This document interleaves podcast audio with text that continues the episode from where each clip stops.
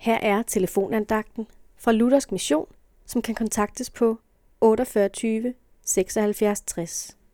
Andagtsholderen i dag er Paul Fris.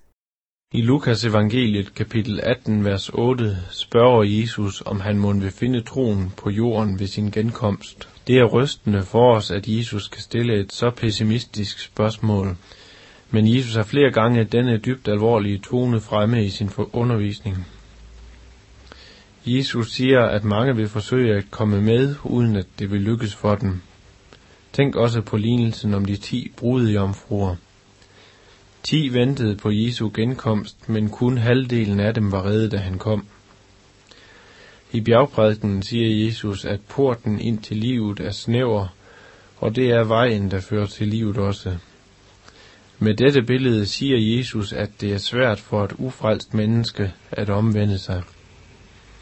Med den snævre vej siger han, at det er vanskeligt for en kristen at leve troens liv.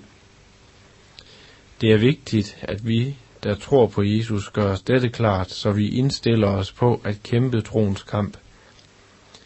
Der er nemlig kræfter, der hele tiden vil ødelægge vores tro.